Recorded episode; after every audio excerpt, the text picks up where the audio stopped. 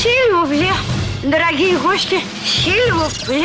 Мировые премьеры. Я, yeah, baby. Блокбастеры Голливуда. О, черт, вас здесь понравится? Здравствуйте. Все тайны и секреты кинозвезд. Его дело, это наша. Билеты на лучшие фильмы. Ну, за искусство. Программа «Синема». Поехали. Он сказал «поехали», махнул рукой. Олег Пека, программа «Синема», и Владимир Веселов с нами на прямой связи. Доброе, добрый день, наверное, уже. Привет. Да, всем привет. Мы сегодня, как обычно, в программе «Синема» поговорим о, во-первых, новинках, что нового, интересного, поделимся, кто чего посмотрел, может быть, поговорим про... новости, что случилось. Тут у нас все-таки вот за прошедшую неделю сразу три звезды, можно сказать, кинематографа ушли друг за другом. Это Инна Чурикова, Вахтанг Кикабидзе, Джина Лоллобриджида. Ну и у нас просто, как обычно, мы берем какую-то интересную тему для обсуждения. И сегодня хотели поговорить про то, что такое спин-офф. То есть мы обычно всегда говорим, там есть сиквелы, есть приквелы, есть ремейки. Вот что за вот, какой-то еще один термин, который появился и стал с недавних пор очень популярен, постоянно говорят спин-офф, спин-офф. И откуда он есть пошел, и что это из себя представляет, какие-то интересные примеры спин-оффов, мы обо всем об этом тоже поболтаем. Ну что, с чего начнем? С премьер, что ли? Или... Ну, как обычно, наверное, да. Я, если честно, вот завтра собираюсь пойти. Тебя, кстати, хочу позвать на, на премьеру «Вавилона», поскольку Демьен Шазел, новый фильм. Мы говорили о том, что он как бы в Америке почти провалился, можно сказать. Там какой-то очень был прохладный прием. Но судя по вот этому масштабу, по актерам, это Брэд Питт и Марго Робби, это великолепие костюмов, это рассказ про начало кинематографа, то есть фильм про кино. Ну, должно быть что-то любопытное. Во всяком да, случае... интересно, что вот э, вроде бы э, схожая тема у Спилберга тоже была, Флаберманы, тоже про, ну, про, тоже про кин, кинематограф и, и прочее. И вот э, получила призы, и, э, в принципе, неплохо вроде в прокате э, там э, вышло. А тут вот как бы все составляющие есть, есть интересная тема, есть э, звезды, есть, как ты говоришь, костюмы и прочее. И, и вот почему-то не пошло, почему-то показалось неинтересным. Ну, я, я сам не смотрел, да, читал отзывы, что э, как бы вначале завлекательно, а потом становится скучно, потому что фильм длинный, как обычно в последнее время все э, драмы, которые ну, х- хотят идти на какие-то номинации на призы, они обычно два часа и дольше, и, наверное, растянуть всю эту красоту золотого века Голливуда не удается на два часа, и поэтому зритель, может быть, скучает, наверное, у фильма появляется такое нехорошее сарафанное радио, и люди перестают идти. Ну, обоснованно или нет, тут уж надо судить самому, каждому. Я еще просто... когда читал, что в главной роли Брэд Питт, вдруг вспомнил, что это второй фильм Брэда Питта под названием «Вавилон». Mm, То есть да. В его кинокарьере уже был «Вавилон», и, в принципе, тоже такая «Ирьяниту», тоже драма. И, в принципе, там тоже были хорошие отзывы и номинации, и награды. Из других фильмов, которые вот сейчас идут на экранах, поскольку мы как-то вот, ну, немножко упустили со всеми праздниками, и там тематическая у нас была одна программка, там «Безумная, что ли, свадьба», как-то он называется, не помню, как в переводе, с Дженнифер Лопес. Комедия совершенно такая непритязательная абсолютно, про то, как захватывают там какие-то террористы, какие-то бандиты, остров, там, на котором происходит свадьба главной героини. То есть я, ну, я, я, честно говоря, вот смотрел краем глаза трейлер, я так понял, что ну, картина развлекательная, веселая, шумовая. То есть, ну, все как люди должны, по идее, любить. Меган, вот это вот любопытный совершенно вот ужасничек такой, который рассказывает об очередной кукле, который обладает, в общем, своим разумом, интеллектом, то есть якобы сооружает эту куклу специалист, ну, женщина-специалист по там, работотехнике, и эта кукла становится не просто подругой, ну, маленькой девочки, ну, там, девочки-подростка, может быть, но и ее, как бы, наставница, опекунши, и он начинает ее охранять. Охранять очень активно ото всех, и, в общем, там такие начинаются жуткие страсти, что «мама, не горюй». Кстати, надо заметить, что очень часто фильмы ужасов снимают о куклах. То есть это, видимо, какой-то такой достаточно распространенный страх.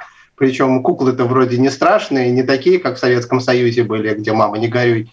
Вот. Но, тем не менее, они почему-то людей пугают. То есть достаточно вспомнить все вот эти Чаки, «Заклятие Аннабель» тоже кукла, и вот этот кук... фильм про куклу. То есть что-то в этом такое есть, видимо, подсознательное из детства приходит, что заставляет людей пугаться, собственно говоря, игрушек, которые должны детей развлекать и радовать. Но помнишь, был даже какой-то, по-моему, анекдот про капитана дальнего плавания, который говорит, что самое страшное в моей жизни было, когда перевозил партию детских кукол, и когда, значит, под волной судно накренилось, значит, там тысяча кукол вдруг открыли глаза и сказали хором «мама».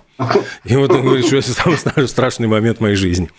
Ну да, ну вот какая-то иррациональная, вот иррациональный страх перед куклами, который олицетворяет как будто бы вот что-то почти живое, как будто бы, но в то же время не живое. Ну, в общем, есть что-то иррациональное. Еще вот сразу две такие кулинарные картины. Ну, один фильм «Меню», который с Ан- Аней, не Анной де Армаш, а этой Анна Тейлор-Джой, которая была да. с «Гамбит королевы», там и сериал очень популярный «Ведьма». Вот а второго актера я все время забываю, господи, он... Он начинал еще ребенка. Ну, не, ну, не да, важно, не важно. Главное, что там Рэйф Файнс, Файнс играет, играет главного да, повара. И вот эта история как бы о том, как отправляются на безумно дорогой ресторан, находится на отдельном острове, и там какой-то такой тоже безумный шеф-повар, который готовит блюдо стоимостью... В... Там, по-моему, шутка... героини, что мы будем есть Rolex, то есть там, когда главный, ну, ее бойфренд озвучивает, сколько стоит вообще вот эта поездка по- поужинать.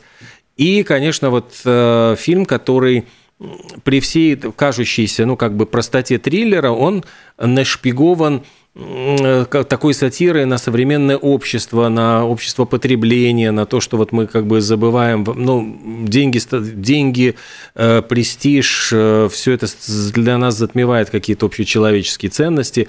Ну и вот так куда, условно говоря, куда катится мир, вот это вот все размышление, это такая красная нить этой картины.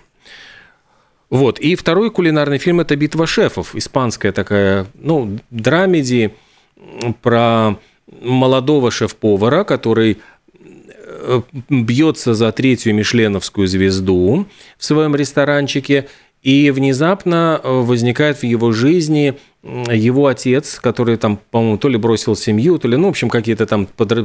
травмы, и у этого отца тоже, значит, не все в порядке с головой, он почти что-то не помнит. И он тоже был поваром, и его приход вот в этот ресторанчик, который сначала все переворачивает с ног на голову, тем не менее, это вот возвращение к каким-то истокам, ну, какой-то вот кухни, ну, как сказать, вот от всех этих понтов, от пафоса, от всего ложного, вот он отшелушивает. Кухня с человеческим лицом. Вот, примерно, ну, спасибо. И попутно здесь же какие-то все эти закрываются гештальты детства, ну, то есть картина о воссоединении семьи, отношениях отца с сыном, э, о кухне высокой, что есть кухня э, и так далее. Это, ну... Такая, я бы не сказал, что это совсем комедия, потому что это скорее вот именно драмеди, вот такой вот, где больше такой, немножко есть назидательности в картине, но это зато производство испанских вот кинематографистов, поэтому, ну, что наваяли испанцы, они все-таки снимают немножечко по-другому, чем в Голливуде. Это вот из таких новых фильмов. Ну что... Перейдем. А, я, я забыл сказать еще, что у нас форум Синемас ведь показывает Киноколдс всегда старенькие картины. И вот буквально на этой неделе будет еще одна возможность посмотреть «Касабланку». Я когда ходил, был, в самом деле, аншлаг, там билетов просто не было, невозможно было достать. И вот еще удивлялись все, восемьдесят лет картине, то есть, ну, сейчас ей восемьдесят один уже год, в этом году исполняется. И тем не менее она смотрится на ура, и очень актуально, и очень интересно.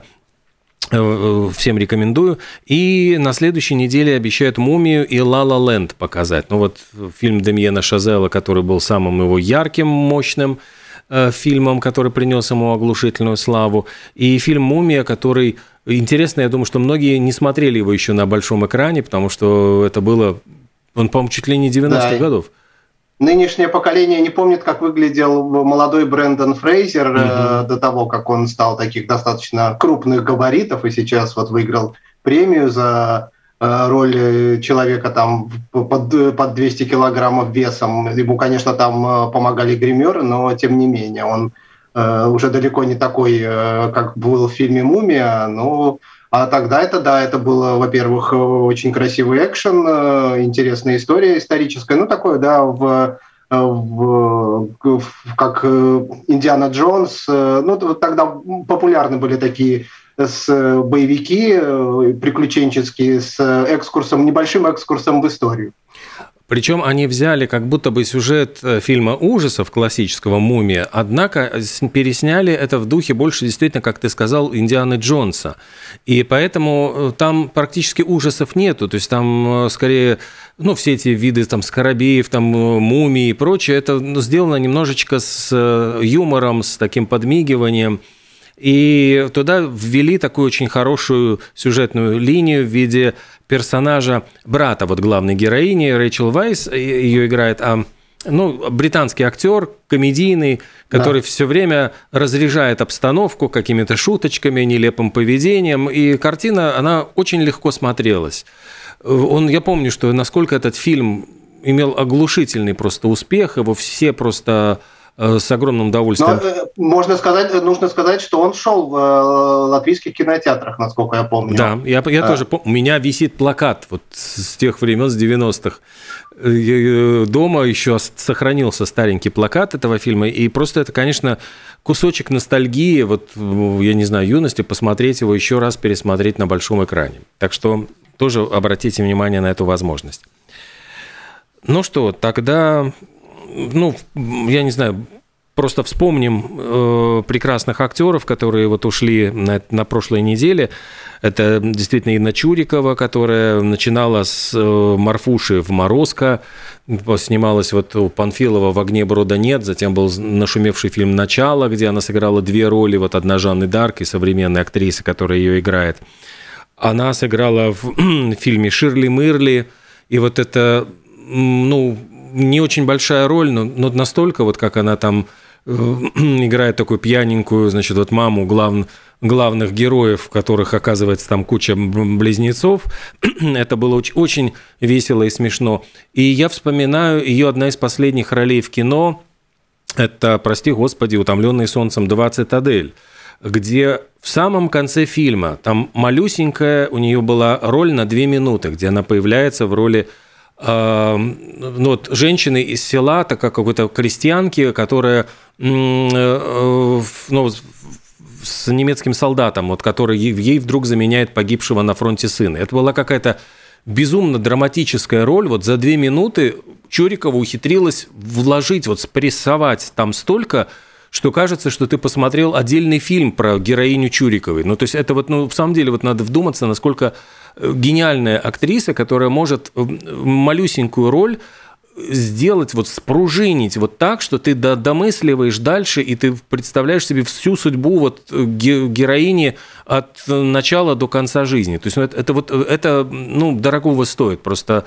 я помню, что это меня просто потрясла ее маленькая роль. Вот. Вахтанг Кикабидзе, который, ну, блестящий актер, хотя на самом деле, вот, наверное, э, три фильма, в которых его там все помнят, «Не горюй», конечно же, «Мимино», ну и у кого-то «Мелодии Верейского квартала», а кто-то помнит «Тасу полномочен заявить», где он сыграл да, да. Глеба. Так что скорее можно говорить о, о том, что он певец, да, но вот да. это тот случай, когда удачно совмещается. То есть сейчас это популярно, когда певцы становятся актерами, актеры становятся певцами, но он это делал до того, как это стало мейнстримом, как говорится, и, в принципе, у него это удачно получалось. И практически, ну вот кроме этих нескольких ролей, он очень редко снимался, и так остальные его роли не запомнились. А в основном это, конечно же, певец, да. И Джина Лоллобриджида, которую, ну, я думаю, что она приезжала многократно на «Балтийскую жемчужину». Это, конечно, было всегда такое событие. И легенда кино, которая снималась и в «Фанфане Тюльпане», и «Собор Парижской Богоматери». Она в Голливуде снималась.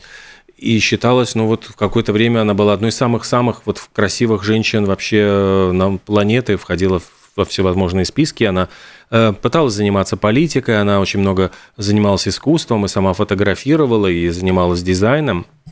Я напомню, что приз «Балтийской жемчужины» она сама вот разработала дизайн, то есть это было, сама, по-моему, чуть ли не изготавливала вот эти призы, которые вручались на вот фестивале. Так что, ну, тоже вот девяносто пять или девяносто шесть, по-моему, было лет, то есть очень длинная, конечно, прекрасная жизнь, но все равно, ну, как бы печально, когда уходят такие люди. С удивлением узнал вообще тут, что собираются снимать ремейк фильма «Привидение». То есть вот для да. меня это, ну, наверное, как ремейк вот «Кавказской пленницы». То есть я думаю, ну, я не могу себе представить удачного ремейка фильма «Привидение». Потому что... Кощунство, наверное. Да, это просто действительно какое-то кощунство, и кажется, что... Ну, вот я не могу понять, почему. Вот есть фильмы, где, да, можно взять сюжет, можно, ну, как бы его перенести, дополнить, что-то изменить, но здесь есть какие-то... Во-первых, это изумительная музыка, это вот как-то совпавшее трио. Это, ну, Патрик Суэйзи, Деми Мур и Вупи Голдберг. Вот они настолько очень... Прекрасно совпал этот пазл вот трех актеров, потому что у них, ну, вот просто я, не, я с ужасом думаю, что кто, кто может их заменить, то есть вот вместо них взять... Что, что же думать, если, судя по новости, Патрика Суэйзи хочет заменить Чейнинг Татум, который, я так понимаю, владелец продюсерской компании, и у него как раз права на эту историю, и поэтому он об этом заявил. В шутку или серьезно, что вот он, да, он хочет переснять эту историю. Чуть-чуть по-другому, конечно же, ну, понятно, что чуть-чуть по-другому, но все равно, все равно очевидно, что лучше, лучше уже не получится, и действительно те, кто любит и тем, кто смотрел фильмы Патрика Суэйзи, очевидно, что у Ченнинга Татума вряд ли выйдет сыграть эту роль лучше. Сцена у гончарного круга, я просто с ужасом думаю, что вот чем они ее смогут заменить, я не, я не понимаю. Для меня это все как-то, вот как-то, ну, не укладывается в голове. Ты все говорил о том, что Дэна, Вина Дизеля мы увидим в «Аватаре», и вот внезапно стало известно, что нет, это все неправда. По-моему, в журнале Empire в интервью кого-то, я уже не помню кого, прозвучало, что на самом деле Вин Дизель приезжал на съемочную площадку. Просто он был фанатом «Аватара», ему было интересно, как это все снимается. И просто он приехал посмотреть, его сфотографировали там то ли папарацци, то ли кто-то из актерского состава просто выложил. И вот эта фотография породила слух, что якобы он снимается, у него есть какая-то роль. На самом деле эту сейчас вот новость опровергли. Сказали, что нет, Вина Дизеля мы не увидим в этом фильме. То есть, он, ну, на самом это... деле, ладно, если бы увидели, не узнали, он бы был, наверное, синий. Вот, все равно. Вот. Но на самом деле, когда я тоже прочитал о том, что все это опровергается, я подумал, что, наверное, все не так просто. Просто я тоже читал, что Кэмерон приглашал на съемочную площадку своих знакомых, того же Питера Джексона и Спилберга, чтобы они посмотрели, ну, те технические приемы, которыми сейчас Кэмерон пользуется для съемок своих, ну, вот этих вот новых фильмов про аватаров, то есть там новшества все эти, позволяющие снимать так, ну, такое кино. И, возможно, Вин Дизель, который является продюсером всех это, всей этой франшизы «Форсаж», Ему тоже это интересно. Возможно, он хочет снимать «Форсаж до глубокой старости», когда ему там будет девяносто, а он хочет еще снимать. Ему нужно знать, как это, как это сделать, чтобы э, превратить актеров девяностолетних там, в сорока- или пятидесятилетних. Поэтому вот он пришел. Но это я так предполагаю просто, что ему интересны технические примочки, которые позволяют э, делать такое кино. Ну и, кстати, по поводу технических примочек, стало известно, что в десятом форс... «Форсаже», в десятом, вернется Галь Гадо, Гадот, израильская актриса, ну там «Чудо-женщина». И самое смешное, что ведь ее убили, она погибла в шестой части картины. И когда спрашивают, как же так, говорят, ну как, вот, а тут вернулся же Хан Лу, там, значит, герой, которого тоже в третьей части убили, а в девятой части он вернулся и сказал, а я просто симулировал самую смерть. Пара-пара-пам-пу. И вот, и, и все. И что хочет, то и думает. То есть я понимаю, что не, не останавливает совершенно этих всех. Конечно, могут сказать, что это сестра той героини, которая погибла, и еще что-то. Это, да, да, да. да. А э, помнишь, помнишь, да, был же фильм «Лучший завтрашний день» Джона Ву. Там играл Чоу Юнфат. И там в финале его героя, он там, там была драматическая сцена, он идет с пистолетом, естественно, в двух руках, и стреляет, и по нему тоже стреляют. И в него разрядили, ну, я не знаю, сколько обоим, то есть его, в него стреляют, у него пули разрываются, разрываются, он все еще идет и стреляет. И в конце концов, ну, типа, ну, погиб.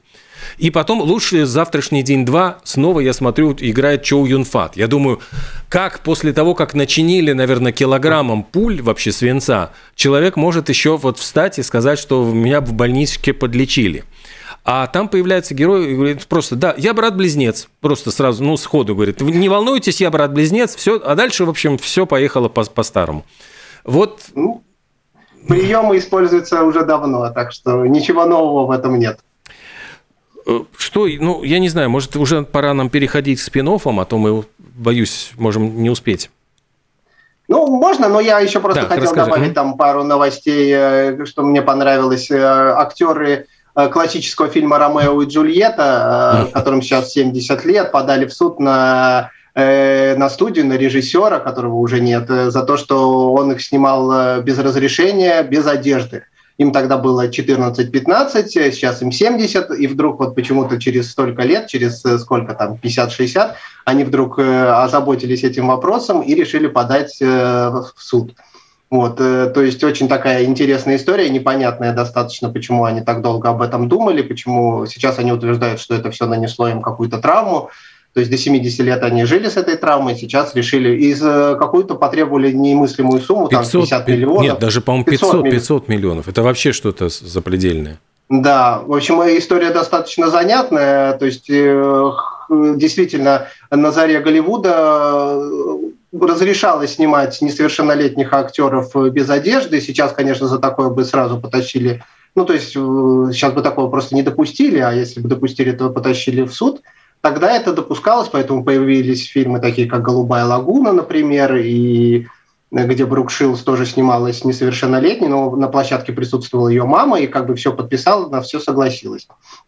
Вот, и, соответственно, «Ромео и Джульетта» – классический фильм, который очень многим нравился. Вот сейчас так слегка испорчено его реноме этой историей. Вот, я просто читал еще интересный факт, что поскольку актриса действительно главная, главная актриса, которая играла Джульетту, она была несовершеннолетней, ее не пустили на премьеру фильма, mm-hmm. потому что фильм был из серии там после, ну, до восемнадцати нельзя. То есть сниматься ей можно было, а смотреть ей было нельзя. То есть вот такой парадокс. И сейчас вот он выплыл таким интересным боком, так скажем. Вот. Ну и еще интересная такая, мне кажется, история связана с э, сериалом э, про, про маньяка Джеффри Даммера, в, американского, который, ну, который вышел, вышел сериал Netflix и сразу стал пользоваться бешеной какой-то популярностью. Там достаточно очень такой э, кровавый маньяк был. Вот. И в результате актер, который получил, э, который играл главную роль, получил золотой, что он, глобус получил за эту роль. И одна из э, матерей жертвы сказала, что это очень неправильно, в принципе, что за такие роли э, дают награды, потому что это как бы, ну, может каких-то нездоровых людей стимулировать вообще на дальнейшие на преступления, если за роли маньяков дают награды и прочее.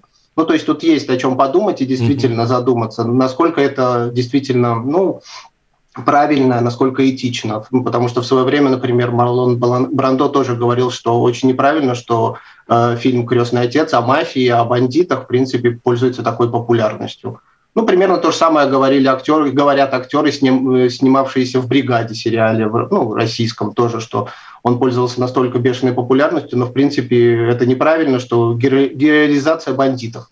Ну, в общем, действительно, морально-этический аспект тут достаточно интересный, есть о чем подумать. Ну и вот я предлагаю подумать над морально-этическим аспектом, когда берут произведение, выбирают из него какого-то персонажа, события, тему, сюжетную линию и решают на ней подзаработать. Ну, то есть, условно говоря, как если бы Александр Дюма, отец, решил бы после того, как он написал вот там двадцать лет спустя, десять лет спустя, продолжить тему мушкетеров и написать про каждого из них в отдельности. Вот чем занимался Арамис, например, там с герцогиней де Шеврес, вот э, какую-нибудь сюжетную линию и так далее. Кстати, такого рода были достаточно популярны вот в литературе. Тот же самый Рафаэль Сабатини, он написал э, «Приключения капитана Блада». Ну, вот он уже закончил, то есть там все было, вот закончена сюжетная линия, все.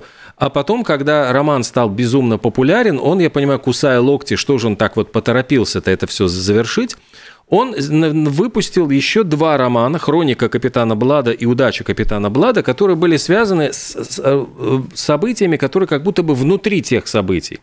То есть, я не знаю, можно это назвать спин-оффом или нет, потому что здесь, ну, как бы те же самые персонажи, но вот он просто расширил вселенную, как бы сейчас сказали, вот капитана Блада, и рассказал, чем он занимался, вот пока он гонялся там, там за кем-то, а вот параллельно с этим был такой случай. И дальше он ваяет роман.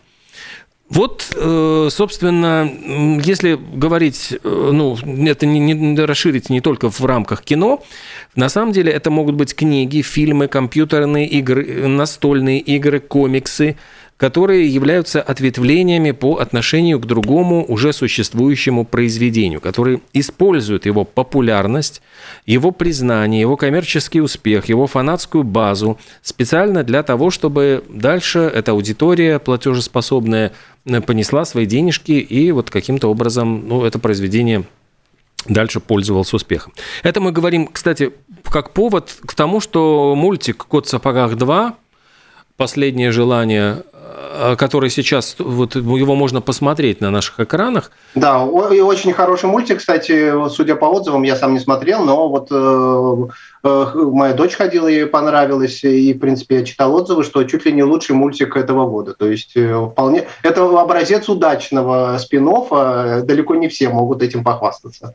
И это является спин-оффом Шрека. То есть вот в мультике Шрек как раз-таки, да, кот в сапогах, он был тот, одним из действующих тот лиц. Тот самый кот, который вот показывал такие глазки, он настолько понравился всей аудитории, настолько понравился э, зрителям, э, стал мемом, героем-мемом, что, очевидно, сту- боссы студии посмотрели, сказали, ну, так это же просто золотая жила, надо про него отдельный мультфильм снять. И сняли, и вот это уже второй про него фильм, собственно говоря, и, как, как видно, удачный. Надо заметить, что э, был такой же удачный посыл с пингвинами Мадагаскара, которые были ответвлением. То есть они настолько понравились тоже, вот эти пингвины забавные, смешные в мультике «Мадагаскар», что им посвятили целый отдельный фильм. И, конечно да. же, это, если говорить про мультипликацию, «Миньоны». Э, вот «Гадкий я». Э, да, эти... Желтенькие маленькие были самыми топовыми, в отличие от главного героя, который был не очень симпатично. Маленькие желтенькие миньоны всем понравились, стали сразу дети с игрушками их играть, и очевидно, что боссы не могли тоже такое упустить. Можно, ну вот, наверное, можно смело сказать, что «Фантастические твари», вот и места, где они обитают, это тоже, ну, как бы спин-офф к Гарри Поттеру, то есть во вселенной Гарри Поттера там берутся персонажи, которые где-то вот что-то упоминать. Да, причем не обязательно там, ну да, там появляется Дамблдор, наверное, связующее звено между этими двумя. То есть не всегда даже есть э, связующее звено. Обычно оно есть, конечно, между двумя фильмами. Какой-то один персонаж э, в основном фильме второстепенный, в спин-оффе выходит на первый план. Но иногда это даже, не, это даже не обязательно. Иногда достаточно, чтобы это была одна вселенная или упоминается, или... Или как, например, ну не знаю, там в «Властелине колец», вот можно сказать, что это спин-офф «Хоббита», и главный персонаж, который переходит, это кольцо, собственно говоря. Ну еще там Бильбо, конечно, есть, но основное это все-таки кольцо. Ну да, то есть есть даже где-то, вот я читал там специальные рассуждения, что есть спин-офф даже приквел, есть спин-офф там сиквел и так далее, но есть вот как раз-таки классический спин-офф, если вот убрать упомянутый уже мною «Форсаж», «Хоббс и Шоу». Это, в принципе, был тоже, ну, может, не такой успешный фильм, но, тем не менее, вот Стэтхэм с Дуэйном Скалой Джонсоном, они вдвоем вот как отдельные персонажи в этой вселенной «Форсажа» присутствовали. Можно вспомнить, если говорить про фанатов вот, вселенной ди си, это Харви Квинн э, в исполнении Марго Робби, хотя вот «Отряд самоубийц» не очень был успешен фильм, но тем не менее вот Марго Робби, подружка Джокера, всем очень запомнилась, и решили ей посвятить вот э, спин-офф под названием «Хищные птицы». В российском его все-таки там Харви Квинн добавили, чтобы было понятно, о чем идет речь. Вот это тоже яркий пример. Ну, да, на самом деле экранизация комиксов, там, конечно, богатая фактура на все эти спин-оффы, потому что там супергероев много, и каждому из них можно посвящать миллион фильмов. Вот. Ну, опять же, если говорить о популярных, то... «Wednesday» сериал, который просто стал хитом этого года, это, собственно говоря, спин-офф ну, «Семейки Адамсов». То есть в основном фильме там было... Все, все Адамсы были, играли ключевую роль в «Wednesday», только она, она одна. И тоже достаточно популярный получился проект. Еще, если брать «Звездные войны», то здесь, когда Дисней вот приобрел права на «Звездные войны», они как раз заявили, объявили о том, что они собираются каждый год выпускать по новому фильму, и один из них будет продолжением «Звездных войн», а другой на следующий год это будет спин-офф история. То есть у них была отдельно, по-моему, про Хана Соло, потом еще были какие-то, ну вот фильм «Изгой один», ну, «Изгой один», да, да. Вот. Ну и плюс они начали клепать сериалы. «Мандалорец», сейчас вот этот, этот Оби-Ван, Кеноби посвященный, не помню кому, а, «Андор» сейчас в этом году, в этом mm-hmm. году вышел сериал «Эндор», который тоже пользуется популярностью. И вот это тоже классические вот тоже примеры спин-оффов, то есть они в этой вселенной «Звездных войн», они пытаются все еще вот как бы эксплуатировать эту тему на фанатах, и таким образом история как бы продолжается.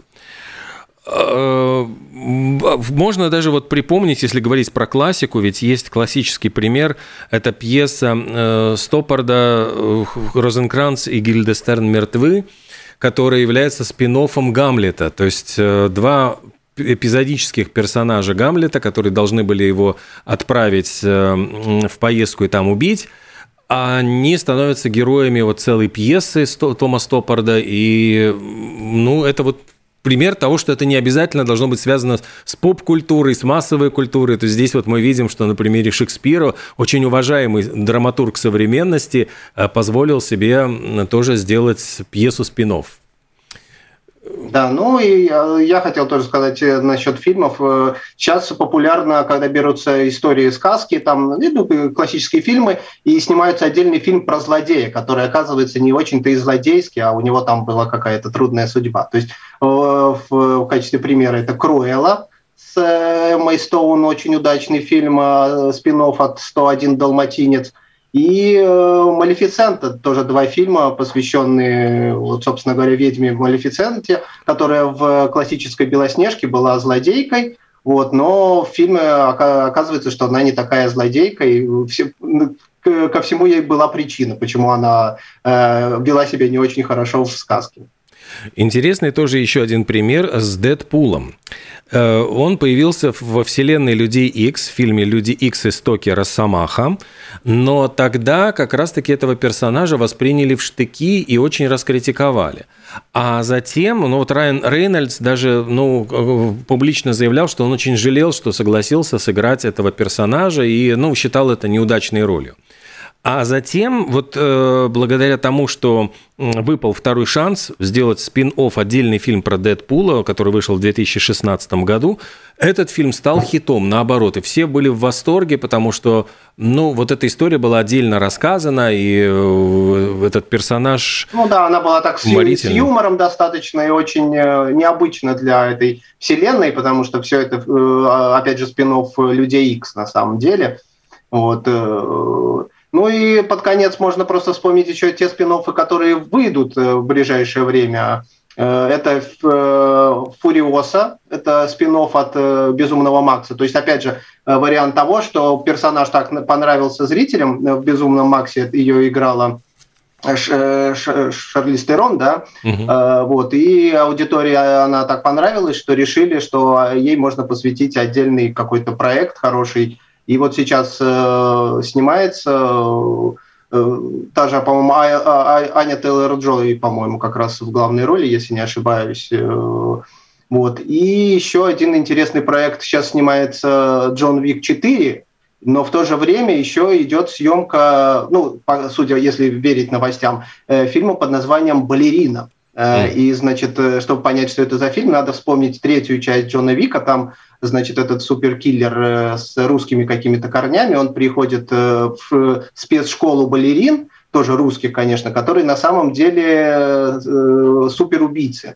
И вот, значит, решили, что это вот, это вот э, факт достаточно интересный для того, чтобы как-то развить. И вот про одну из этих балерин, у которой своя там какая-то трагическая судьба, сейчас снимают фильм с Анной де Армас в главной роли, и говорят, что Киану Ривз тоже должен появиться, то есть э, обозначиться, э, обозначить этот фильм именно как спин-офф.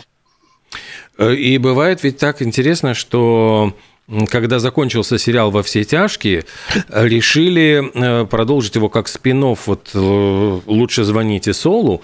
И я где-то читал, что вот «Лучше звоните Солу», он продолжается дольше, чем длился сериал «Во все тяжкие». То есть, ну, получилось так, что вроде бы побочная история, ну, можно спорить, какая успешнее, какая более знаменитая, но просто по продолжительности она перекрыла вот оригинальную историю. То есть, получается, что эти спин-оффы достаточно живучие, и, возможно, вот некоторые из них ну, даже ухитряются. Да, надо, главное, главное выбрать достаточно интересного персонажа. То есть, как правило, как правило, все внимание в основном фильме уделяется главным персонажам, но когда оказывается, что или злодей, или второстепенный персонаж хорошо сыгран и так вот объемно показан и с интересной историей, про него интересно узнать что-то побольше, и это именно порождает, породило, собственно говоря, такое явление, как спин-офф. Так что вот героиня Раневская из фильма «Подкидыш Муля, не нервируй меня» с там, ее небольшим появлением мог бы быть, вот, если бы были сценаристы более ловкими, стать, могла бы она стать героиней отдельного фильма. Да. А, ну, кстати, вот раз ты сказал про Невскую, я просто вспомнил, что читал советский спин-офф, так скажем. Все помнят фильм «Карнавальная ночь», и там был вот этот вот, опять же, негодяйский Огурцов, который всем мешал проводить праздник. И через какое-то время вот сняли фильм еще раз с ним, только на этот раз с ним тоже в главной роли, который называется «Старый знакомый». То есть этот фильм тоже пользовался популярностью, он шестьдесят девятого года, но не все его помнят так, как «Карнавальную ночь», которую крутят каждый год, а этот, видимо, вот от, отгремел свое и ушел. Но вот, опять же, тоже является спин-оффом на основании вот именно этого персонажа. Там хотя... только... Хотя и не было такого понятия и слова такого спин-офф да, в Советском да. Союзе.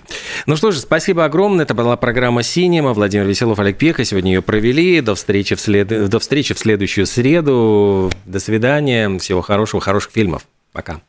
Да, всем пока.